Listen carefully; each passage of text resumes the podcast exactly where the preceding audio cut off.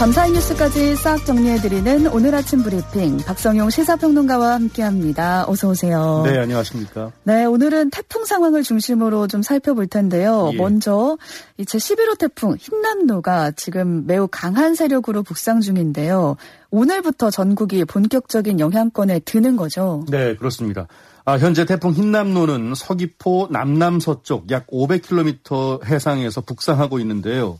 중심 기압이 930헥토파스칼, 최대 풍속이 180km로 매우 강한 상태입니다. 네. 흰남노는 오늘 오후 3시쯤에 매우 강 상태로 이 서귀포 남남서쪽 약 290km 부근까지 올라오겠고요. 이어 내일 오전 9시에는 부산 부근에 상륙한 뒤에 이후에 동해상을 따라 울릉도 쪽으로 빠져나갈 것으로 예상이 됩니다. 이에 따라 오늘과 내일 전국 대부분 지역이 태풍의 영향을 받겠는데요. 강한 바람과 많은 비에 주의가 필요하겠습니다. 네. 아, 전국 곳곳에 예비특보가 내려진 상태인데요. 잠시 뒤 8시를 기해서 제주와 전라남도 일부, 제주도 전해상, 남해안과 서해 앞바다에는 태풍 경보가, 그리고 울산, 부산, 경상남도 일부, 이 전라남도 일부에는 강풍주의보가 내려질 예정입니다. 네. 또 제주에는 호우경보, 그리고 인천 강화와 강원 화천, 철원, 그리고 경기 파주, 연천, 김포에는 호우주의보가 발효될 예정입니다. 네, 기상특보 상황 전해주셨고요. 제주는 지난 금요일부터 제가 비 소식이 있다 이렇게 전해드린 적이 있는데 네. 주말 사이에 침수 피해가 속출했습니다. 그렇습니다. 아, 태풍 흰남노의 간접 영향으로 어제 제주 서부 지역을 중심으로 한때 시간당 70mm 이상의 폭우가 쏟아졌는데요. 이 때문에 초등학교 지하실과 도로, 차량 등의 침수 피해가 발생했습니다. 서귀포시 대정읍 하모리 주택 마당과 상가가 침수됐고요. 이 대정읍 상모리와 영랑리 등 도로에서는 이 불어난 물에 잠긴 차량에 사람들이 고립됐다가 음. 구조되기도 했습니다. 네. 또 목장에서 불어난 물에 고립된 소가 구조되기도 했고요. 침수된 벌통에 대한 안전 조치도 이루어지기도 했습니다. 다행히 인명 피해는 발생하지 않았습니다. 네, 다행입니다. 제주로 여행 가신 분들 주말에 좀 서둘러서 제주를 빠져나가고 있다 이런 뉴스가 많이 있었는데 네. 지금 제주의 하늘길과 바닷길이 무더기로 통제된 상태라고요. 네, 그렇습니다. 제주와 김해를 오가는 국내선 항공편이 무더기로 결항됐습니다. 대한항공은 오늘 오후 1시 이후에 제주공항과 오후 6시 이후 김해공항에서 출발하거나 도착하는 국내선 70편을 결항 조치했습니다. 아시아나 항공 역시 오늘 제주와 여수공항에서 출발 도착하는 국내선 43편과 내일 제주를 오갈 예정이었던 국내선 14편을 결항 조치했습니다. 네. 태풍 이동 상황에 따라 결항 편수는 더 늘어날 것으로 보이고요. 음. 이 선박 편도 운행을 멈췄는데요. 전남 목포와 여수, 완도 섬 지역 57개 항로를 오가는 여객선 70여 척 대부분이 결항됐고요. 제주를 오가는 여객선도 대부분 결항됐습니다. 자, 이런 가운데 한라산 국립공원 7개 탐방로는 지난 2일부터 전면 통제 중인데요.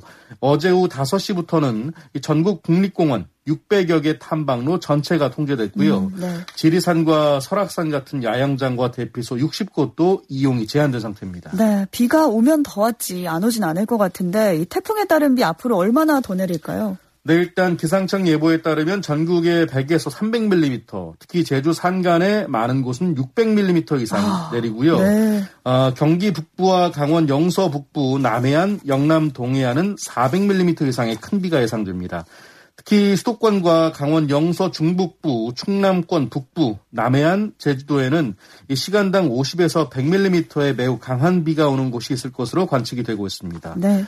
한편 흰남노는 이 해수면 높이가 높아지는 시점에 국내에 접근해서 해일도 우려되는데요.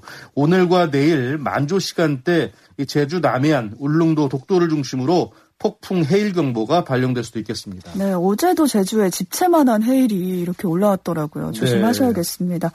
비도 비지만 강풍도 걱정이 됩니다. 그렇습니다.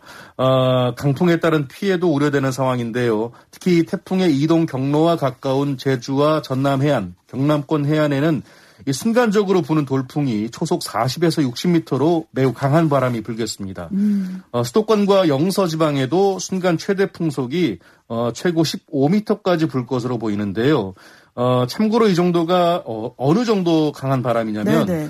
보통 초속 10m만 불어도 들고 있는 우산이 부러지고요. 35m 정도면 이 달리는 기차가 넘어질 수도 있다고 합니다. 아, 네. 또 초속 40m면 나무가 뿌리채 뽑힐 수도 있다는 위력이라고 하는데요. 네. 자 관련해서 기상청은 흰남도가 이 매우 강할 것으로 예상된다고 했고요. 부디 안전한 곳에 머무르시길 부탁드린다고 거듭 강조했습니다. 네, 서 있기 힘든 정도니까요. 그렇습니다. 이 흰남노가 한반도의 상륙 시에 중심 기압과 최대 풍속은 950헥토파스칼과 144km로 예상되는데요. 이대로면 역대 가장 강한 세력으로 국내에 상륙한 태풍이 될 것으로 보입니다. 네, 이렇게 강풍과 폭우 때 어떻게 대비해야 하는지 뒤에서 전해드리도록 하겠습니다. 정부의 대응도 살펴볼게요. 지금 중앙재난안전대책본부를 3단계로 격상한 상태라고요? 네. 어제 오후 4시 30분을 기해서 중앙재난안전대책본부를 1단계에서 바로 3단계로 격상했습니다. 음. 네, 그리고 태풍 호우 위기경보 수준을 주의에서 심각으로 올렸고요. 행정안전부는 과거 루사나 매미보다 큰 위력으로 전국적인 피해가 우려됨에 따라 총력 대응을 위해서 비상근무 3단계로 즉시 상향한 것이라고 했고요. 어, 최근 5년간 16건의 태풍 가운데 1단계에서 3단계로 즉시 상향한 사례는 이번이 처음이라고 설명했습니다. 아, 그만큼 이제 긴장하고 있는 거죠. 그렇습니다. 이와 함께 출근 시간대인 화요일 오전, 그러니까 내일 오전에는 이 태풍, 태풍이 상륙할 것으로 예상되는 만큼 인명 피해 예방을 위해서 민간 분야의 출근 시간 조정도 적극적으로 권고하고 있습니다. 네.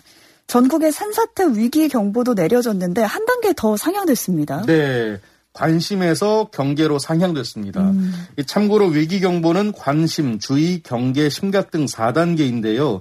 자, 이에 따라 산림청이 비상근무 체계도 구축을 했고요. 앞서 산림청은 이번 태풍에 대비해서 산사태 취약 지역, 취약 지역 1,100여 곳, 이 대형 산불 피해지 30곳, 공사 중인 산지, 태양광 허가지 100여 곳에 대해 추가로 특별 점검을 진행했습니다. 네. 지난번 폭우 때문에 이 집안이 많이 약해진 상태인데요. 특히 위험 지역에 계신 주민들께서는 재난 문자나 마을 방송 등에 귀 기울여 주셔야겠습니다. 네, 또 특보 상황을 이웃분들이 서로 서로 연락해서 또 공유해 주셔야지 피해가 좀 덜하지 않을까 싶습니다. 네, 그렇습니다. 이런 상황에서 이제 등교는 어떻게 되는 건가 싶은데요. 교육부가 우선 온라인 수업이나 휴업을 권고했습니다. 네. 교육부가 전국의 시도교육청과 긴급 화상회를 열었고요. 우선 태풍 상황에 따라서 등하교 시간을 조정하거나 휴업이나 원격 수업 등으로 전환해 달라고 요청을 했습니다.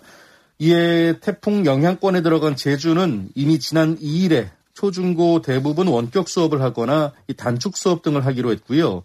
큰 피해가 우려되고 있는 부산은 학교장 재량으로 정상 수업 여부를 결정하기로 했고 음. 울산은 전면 휴업을, 경남은 모두 원격 수업을 하기로 했습니다.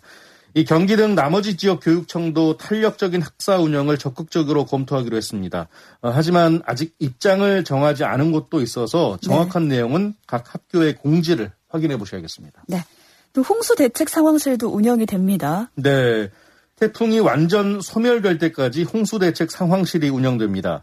환경부는 현재 전국 20개 다목적댐에서 약 60억 톤의 홍수 조절 용량을 확보하고요. 음. 강우 상황에 따라서 적극적인 예비 방류를 통해 이 홍수 조절 용량을 추가로 확보하는 등 탄력적으로 댐 수위를 운영하고 있습니다. 또 전국 하천 75개 주요 지점 수위를 예측해서 이 범람 위험이 있으면 홍수특보를 발령하고요. 시민들이 자주 이용하는 둔치와 하천 주변 도로 침수 위험 등 이 맞춤형 정보를 적기에 제공해서 교통 통제와 주민 대피를 적극 지원한다는 계획입니다. 네. 아울러 재방 유실과 같은 긴급 상황이 발생하면 위험 정보를 지역 협의체를 통해 주민과 공유하고요. 장비나 자재, 인력 등을 신속하게 투입해서 응급 복구하도록 할 계획입니다. 네, 뭐 둔트나 하천 주변은 한 일주일간은 가시지 않고 또 그 주변에 차를 대놓으신 분들도 옮겨 놓는 게 좋겠습니다. 네, 그렇습니다. 열차 운행에도 비상이 걸렸죠. 네. 어, 이에 코레일은 역대급 태풍에 대비해서 철도 시설물을 사전 점검하고요. 만약의 사태에 대비하고 있습니다. 특히 강풍이 부는 경우 바람의 강도에 따라서 이 열차 운행 속도를 늦추거나 운행을 중지하기로 했는데요. 음. 이 고속철도는 초속 45m 이상의 바람이 또 일반 철도는 초속 30m 이상의 바람이 부는 경우 각각 운행을 아예 중단하기로 했습니다. 네. 또 시간당 60mm 이상의 비가 내리거나 레일이 침수되는 경우에 고속철도의 운행을 중지하기로 했는데요. 일반 철도의 경우는 시간당 65mm 이상의 비가 내리거나 연속 강우량이 150mm 이상인 경우에 운행을 중지하기로 했습니다. 이 코레일은 태풍에 따른 열차의 운행이 조정되는 경우 이용객들의 혼란을 막기 위해서 사전에 코레일 홈페이지나 코레일톡, 역사 전광판, 문자 메시지 등을 통해 열차 운행 상황을 알리기로 했는데요. 어, 열차를 이용하는 고객들께서는 오늘과 내일 사전에 운행 정보 반드시 확인하셔야겠습니다. 네, 이제 곧 추석인데 걱정이 큽니다. 예. 또 지금까지 날씨 특보와 대응 상황 쭉 브리핑해 주셨는데 아무래도 자기 반경 안에서 내가 할 수 있는 예방이 가장 중요할 것 같아요. 예, 맞습니다. 태풍 대비 행동 요령 어떤 게 있을까요? 네, 우선 태풍 진로가 유동적일 수 있기 때문에 TV나 인터넷을 통해서 수시로 이 태풍 정보를 확인해 주시는 게 좋겠는데요. 이 태풍이 어느 지역으로 가는지 어느 정도의 강도를 지니는지를 계속해서 확인하셔야겠습니다. 네. 아, 그리고 우선 침수 피해에 대한 주의가 필요한데요. 가급적 외출을 자제하고요. 더불어 개울가나 하천변, 해안가처럼 침수 위험 지역에는 음. 접근하지 말아야겠습니다. 아, 그리고 침수가 우려되는 지역에서는 하수구나 집 주변 배수구 등에 대한 점검도 필요한데요. 주택가 하수구를 악취, 악취 같은 문제로 덮개를 막아뒀다면 반드시 열어둬야 되고요. 네. 지하 주차장이나 지하 건물 등에서도 모래주머니나 물막이 판 등을 통해서 예방에 나서야겠습니다. 자, 그리고 성인 남성도 제대로 서 있기 어려울 정도의 강풍이 예고된 만큼 이 창문 파손 등을 막기 위해서 이 테이프보다는 창문의 틈을 우유갑이나 수건 등으로 막는 대비가 필요하겠습니다. 아, 테이프보다 그게 더 좋네요. 네, 그렇습니다. 네. 또 강한 바람에 날아갈 수 있는 간판, 천막 등은 미리 단단히 고정해 두고요. 실내로 옮겨놔야겠고요. 자전거나 화분 등도 역시 실내로 옮겨두는 게 좋겠습니다. 네, 오늘 주변 둘러보시면서 날아갈 물건이 뭐 없는지 네. 한번 살펴보셔야겠고 집 주변 하수구 쪽에 뭐 쓰레기는 없는지 덮개가 덮여 있지는 않는지 한 번씩 꼭 확인해 주시면 좋겠습니다. 감염병에 대한 주의도 필요하다고 하는데요. 태풍 때문에 침수나 수해가 발생한 지역은 좀 위생에 취약해지면서 그런 건가요? 예, 그렇습니다. 아, 태풍은 많은 비와 강한 바람을 동반하죠. 네. 자, 이에 따라서 하천이 범람하거나 침수될 수도 있는데요. 이 과정에서 자칫 위생이 취약해져서 음. 병원균이나 모기, 파리, 이 주등의 감염 매개체로 감염병이 발생할 수도 있다고 합니다. 오염된 물이나 음식을 섭취하면 발열, 구토, 설사 같은 증상이 나타나는 이 수인성 식품 매개 감염병에 걸릴 수 있는데 예방하려면 손을 씻을 때 흐르는 물에 30초 이상 씻는 것이 좋겠고요. 음. 또 끓인 물이나 생수를 마시고요. 음식을 조리할 때는 조리 도구를 꼼꼼히 씻어야겠습니다. 네. 그리고 수해 복구 작업을 할 때 자칫 접촉성 피부염이나 파상풍에 걸릴 위험도 있는데요. 이 파상풍에 걸리면 몸이 쑤시고 근육 수축으로 마비 증상까지 생길 수도 있다니까요. 이 접촉성 피부염이나 파상풍을 예방하려면 작업을 할 때 보호복이나 장화, 공무장갑을 착용하셔야 되겠고요. 작업 중 물에 노출된 피부는 반드시 깨끗한 물로 씻어내야겠습니다. 네. 코로나 상황도 좀 보겠습니다. 신규 확진자가 주일 기준으로 6주 만에 최저를 기록했습니다. 그래서 감소세에 확실히 접어든 걸로 보이는데 예. 지금 태풍 흰남노로 인해서 확진자 대응에 차질이 빚어질 수도 있을 것 같습니다. 네, 맞습니다. 그래서 방역 당국도 바짝 긴장하고 있는데요. 네. 어, 제 발표된 코로나 신규 확진자 수는 7만 2천여 명입니다. 전날보다 7,600여 명이 줄어서요. 일요일 기준으로는 7월 24일 이후에 6주 만에 최저치를 기록했습니다. 하지만 위중증 환자는 28명이 늘어난 548명으로 12일째 500명대를 기록했고요. 사망자는 79명으로 집계가 됐습니다.